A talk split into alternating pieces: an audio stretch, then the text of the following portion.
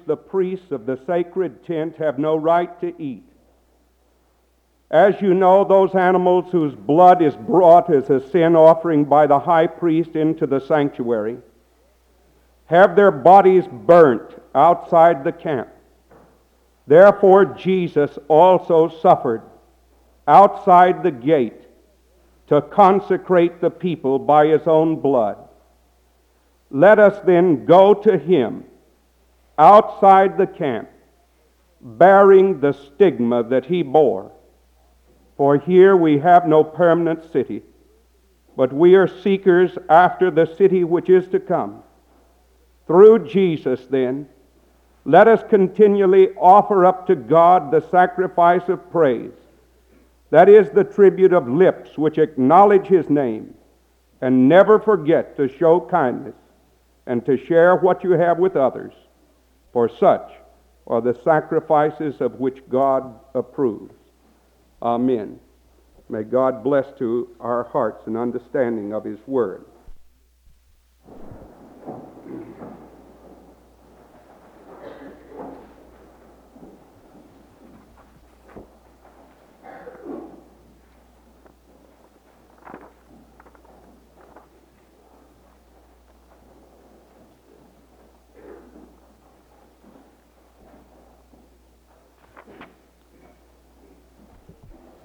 This week in the city of Washington, or three, uh, on January the twentieth, in the city of Washington will be the inauguration of the President of the United States.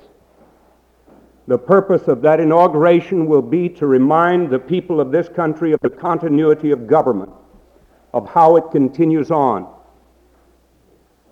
The purpose of the Lord's Supper is to remind us of the continuity of the kingdom of God, that it goes on far beyond any earthly kingdom. In the midst of the inauguration, we are reminded only of how quickly time passes. When we look at the president in his viewing stand, we can think that he is only a man, that he is made of dust, that he is feeble and frail. When we recall the somber events of November the twenty-second, nineteen sixty-three, and how in a moment, in the twinkling of an eye, the most powerful man in the whole Western world suddenly was made dead. And all of our hearts stood still, and we waited and watched for news from Dallas. And we were reminded again of our own finiteness. We were reminded of our own frailty. And all human government is that way. Change comes always. Who would have ever dreamed two years ago that the president would have visited Peking or Moscow? Who would have ever dreamed twenty years ago that we would sit in our living rooms in December nineteen seventy-two and see a view of the planet Earth as it looks from the surface of the moon? The strange momentum of history is pushing on. And it's good for us at the beginning of a new year, those of us who name the name of Jesus Christ, to come together and worship him and to seek from him values that are not victims of time, to look to these sacred symbols that will be set before us and contemplate their meaning for our own souls and for our own lives. And what do they speak to us about? Today, I think the meaning most that comes to us is that we should recall that we who are identified with Jesus Christ must also be willing to suffer with Jesus Christ. There came a time of great shaking and trouble when a group of Jewish Christians, steeped in the knowledge and liturgy of the Old Testament, were being persecuted for their faith in Jesus as the Messiah. They were either in the city of Alexandria or in the city of Rome. Their pagan friends taunted them and said to them, why don't you renounce both Judaism and Christianity? Their Jewish friends said to them, you're fools. You worship a crucified one.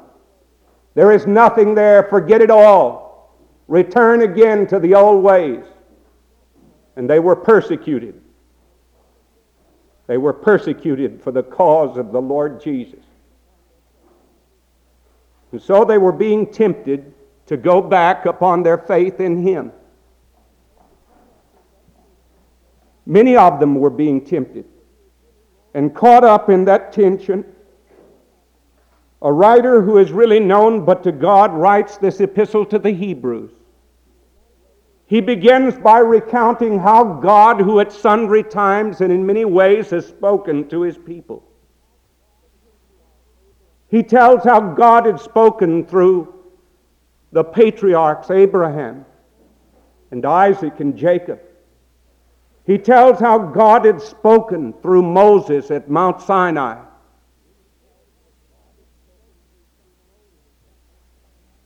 And then he tells that God has spoken through someone who is better than Moses, the ritual that Moses had established. That God had spoken through His Son, who became the exact imprint of His person, who identified Himself with us. The writer calls Him our great high priest. He is the last of all the priests. I am not a priest, but I am a preacher of the gospel that the great high priest brought. And what a great comfort it brings to our souls when we come to communion.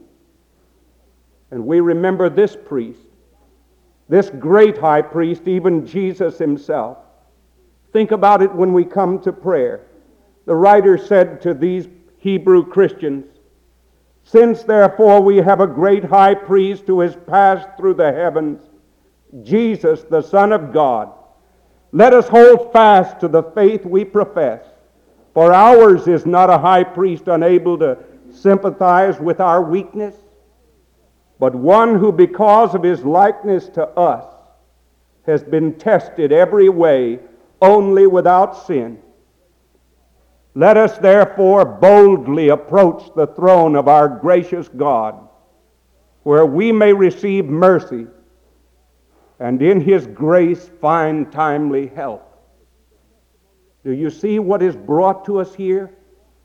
And what would be the testimony of those who knew this great high priest and who walked the roads of Galilee with Him? There is Peter, blurting out his blasphemies, denying that he ever knew Him, full sometimes of hot temper and anger. And he could say, I know my great high priest, and I remember how he looked at me and loved me in spite of what I had done. And I know that He intercedes for me. He is touched with the weakness of my infirmities. By infirmities here, it means our disposition towards sin. And He was touched with it. He was blameless. He was without sin, and yet He had sympathy for those who were tempted and for those who had fallen. And what about Zacchaeus and his loneliness and his lust after gold? When everyone else would fail to speak to him, how Jesus spoke to him and changed his life. What about Mary of Magdala, out of whom seven devils were cast?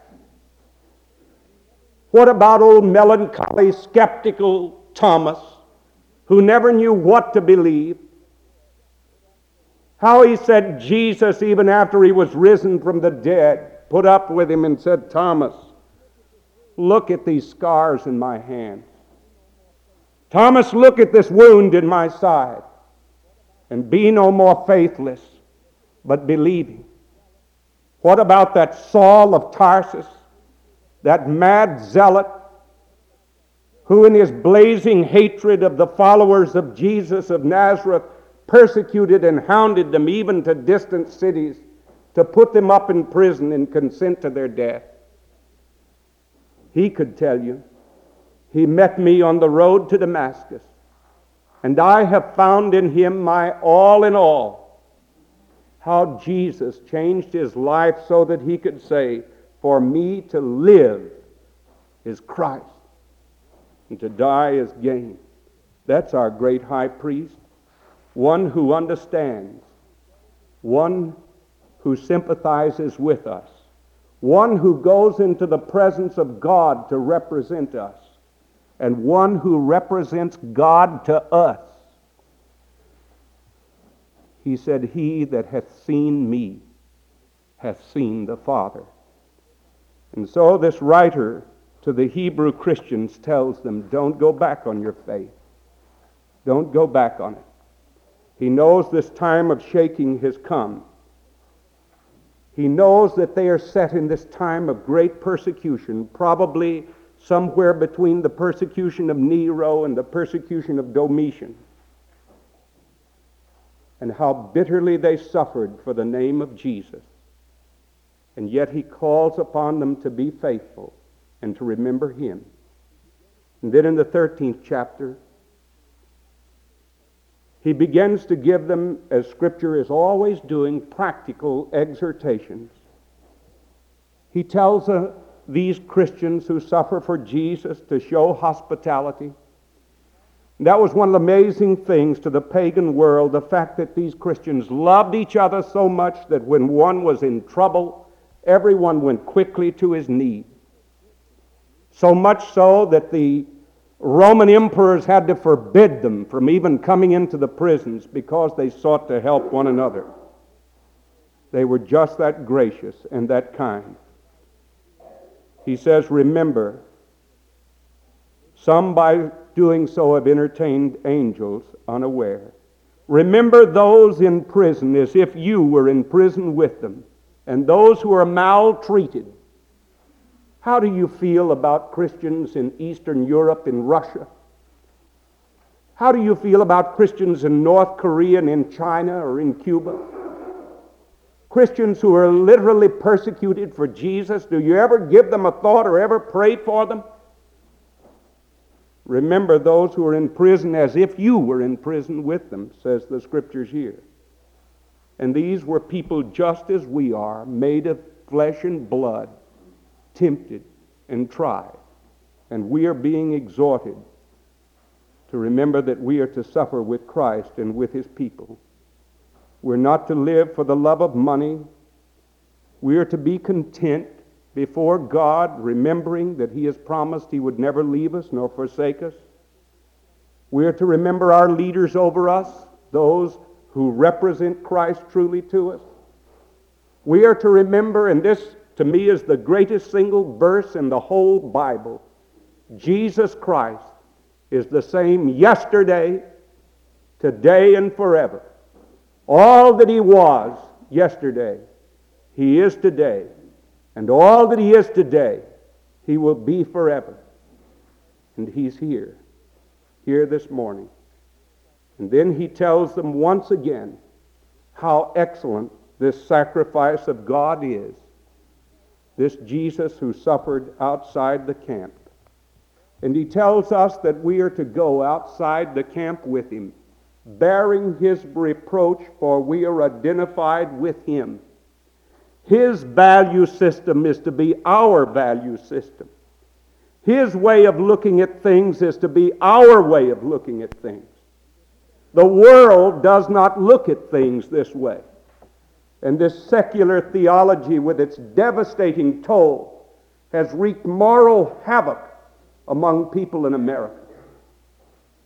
We are to remember that here we have no continuing city, that here we are a part of the passing parade, a pilgrimage that begins in the Garden of Eden and ends in the city of the New Jerusalem. And just as there were those who who did not enter into the promised land, who fell out because they disobeyed God, so there are those in this pilgrimage who fall aside. And he tells them not to be startled by that, but to remember that they are to bear the reproach of Jesus Christ. There are three things here. It's a sense of the eternal, that we are one with God through faith in Jesus Christ, and we look at things from a different viewpoint than the world does. Jesus said, love not the world, neither the things of the world, through his servant John. He said, ye are not of this world, even as I am not of this world. And we are to remember that. We are to be separate and holy, identified with the Eternal One. Secondly, he wanted us to remember this absolute sense of values. Right and wrong are words that have no meaning apart from God. But God does bring meaning to them. When Augustine, that debauchee and sensualist, was converted to faith in Jesus Christ and was met on the streets by a prostitute with whom he had lived, and who turned away from her, and she said, Augustine, it is I. And he said, but it is not I any longer. He was changed. His life had been transformed by Christ. And when in the fifth century he saw what had been called the eternal city of Rome, that had stood like a colossus for centuries, crumbling into dust, and the barbarian hordes making their way, and everyone wondered and quailed at what was happening in this time of shaking. Augustine saw then a city that was permanent, and he wrote his greatest book, The City of God. So the writer tells us to be faithful to Jesus Christ, to go forth outside the camp bearing his reproach.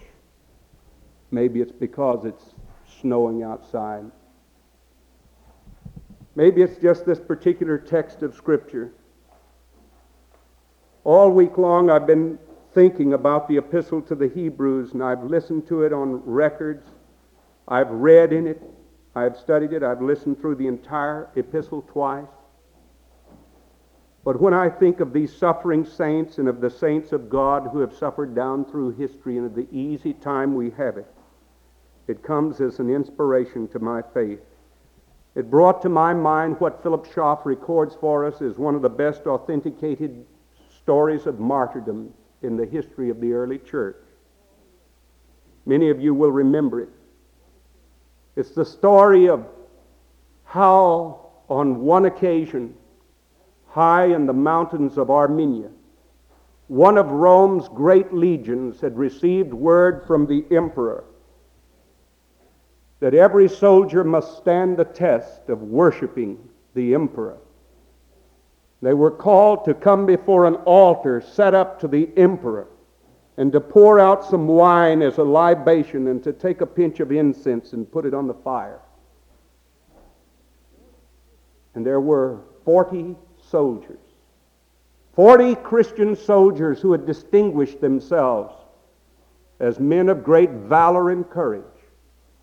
And when their general read the proclamation, the other soldiers came forward, these forty refused to come. Their general, who knew their excellence as soldiers and their great valor, came to them and pled with them. He said, it's only a little bit of wine. It's only a little incense that you put there.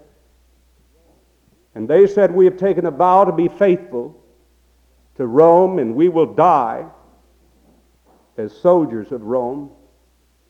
But we have only one God and only one Master, and he is Jesus, the Son of God, and we will not pour out a libation to the emperor's God, nor will we put incense on an altar to him.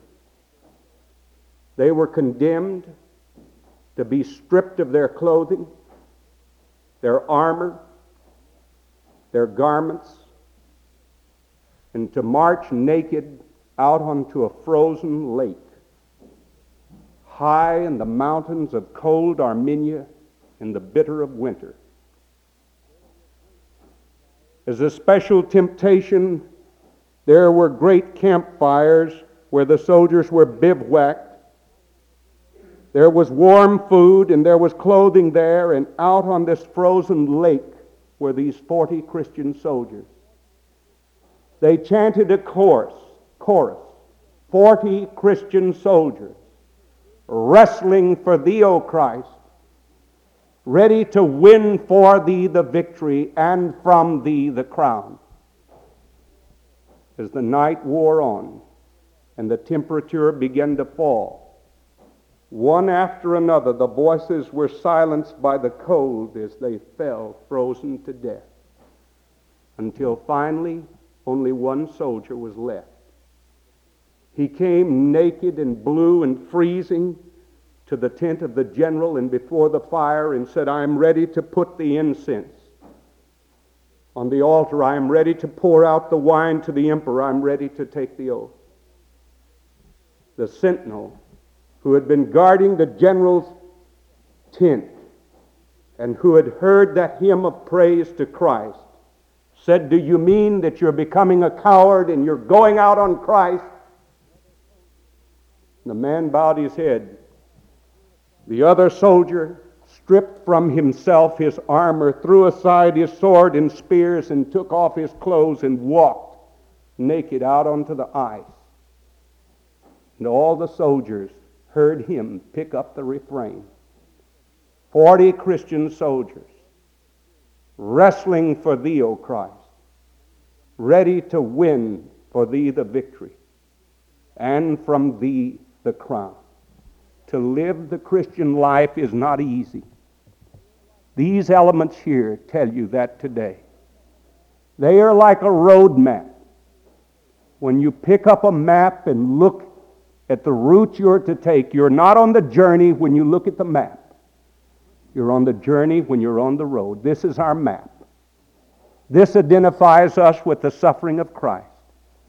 When I see tears falling from a person's eyes, those teardrops are symbols of sadness in his heart. These right here are symbols today. Symbols of joy because of redemption which we have in Christ. And symbols of the struggle which Christ has won in victory over sin. Believers are to come repenting of their sin and knowing that their great high priest has made intercession for him. And praise God for that forgiveness and take it. And know that just as really as you take that little bit of bread and that little cup of grape juice, that those physical signs are telling you that Christ's kingdom is not of this world. It will not pass away. And one day we will take this feast again with him in his kingdom.